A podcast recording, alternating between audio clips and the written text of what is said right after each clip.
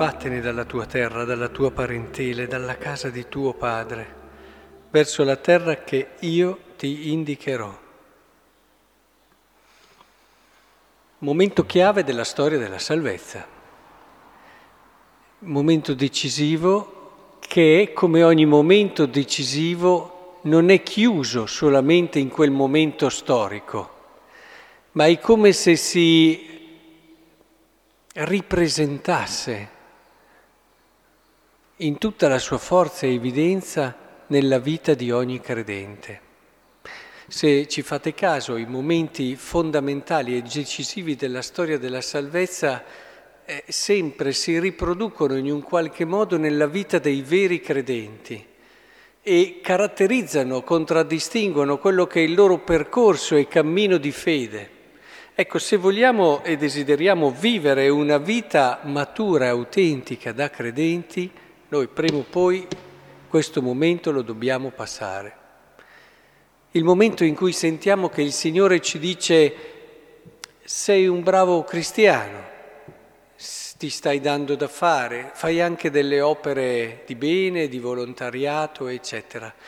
Eh, però adesso devi fare un passettino in più cioè devi cominciare a dire, va bene, ho le mie sicurezze, mi sono fatto le mie...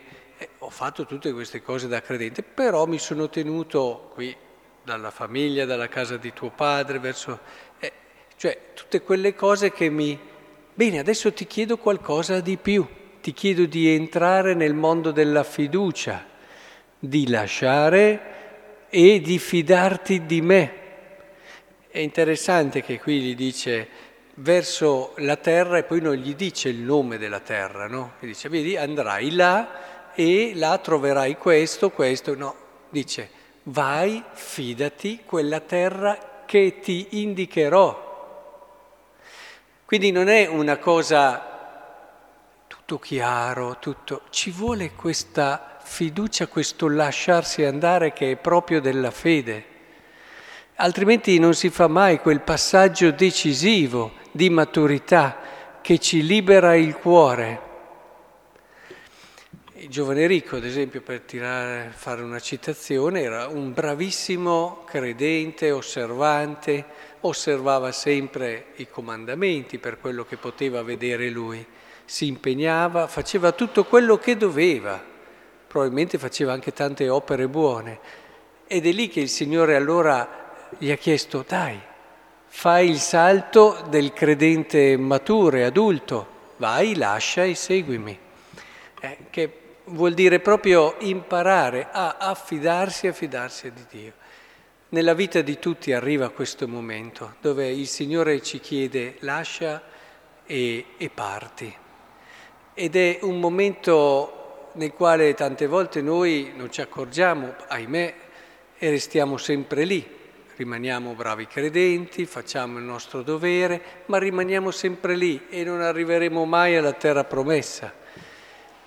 E, è importante che invece dal punto di vista interiore ci mettiamo disponibili a questa, perché poi non è che avvenga quella volta lì, diventa per tanti, soprattutto quando si è partiti, uno stile di vita e adesso mi chiederà questo, dopo chiederà quello, dopo chiederà quell'altro e alle persone che ama di più il Signore chiede di più, c'è poco da fare. E, e la storia della spiritualità ce lo conferma. Ma è proprio lì che invece dobbiamo cogliere soprattutto l'amore di chi in un qualche modo non è lì Bene, ti sei messo a posto, tranquillo, siccome io sono un guastafeste, adesso ti metto un problema. No, non funziona così, ma è l'amore di chi quando vede che un tralcio porta frutto, lo pota perché porti più frutto. E, e, il Signore farà di tutto perché noi arriviamo in questi pochi anni della vita terrena a vivere con quella pienezza, libertà, maturità di fede che ci porta a, a entrare nel mistero dell'amore, della bellezza, come anticipo di quello che è il destino. Ecco che allora anche il tema del non giudicare, proprio del Vangelo, eh, vedete, chi fa questo passo veramente non sta più lì a guardare cosa fanno gli altri e non giudica. Ecco, se volete verificare se avete fatto davvero questo passo, vi accorgete che il giudizio non, non è una cosa che vi appartiene, ma perché vi siete già messi in gioco, perché l'avete vissuto sulla pelle, perché la vostra preoccupazione è quella di arrivare là, a, a quella terra promessa che il Signore eh, appunto vi ha detto che vi condurrà.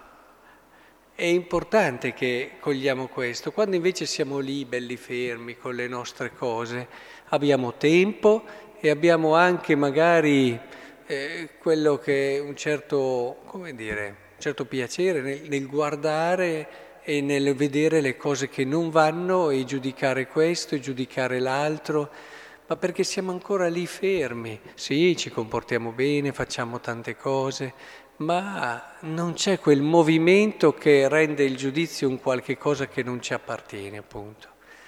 Ecco allora che il Signore, ecco, più che stare a farvi dei discorsi su, sul giudizio in senso stretto, no? che eh, cosa vuoi sapere di quella persona lì, che ne conosci solamente una piccola parte, anche se tu credi di conoscere tutto. Cosa vuoi? È sempre tirare una freccia bendata il giudizio.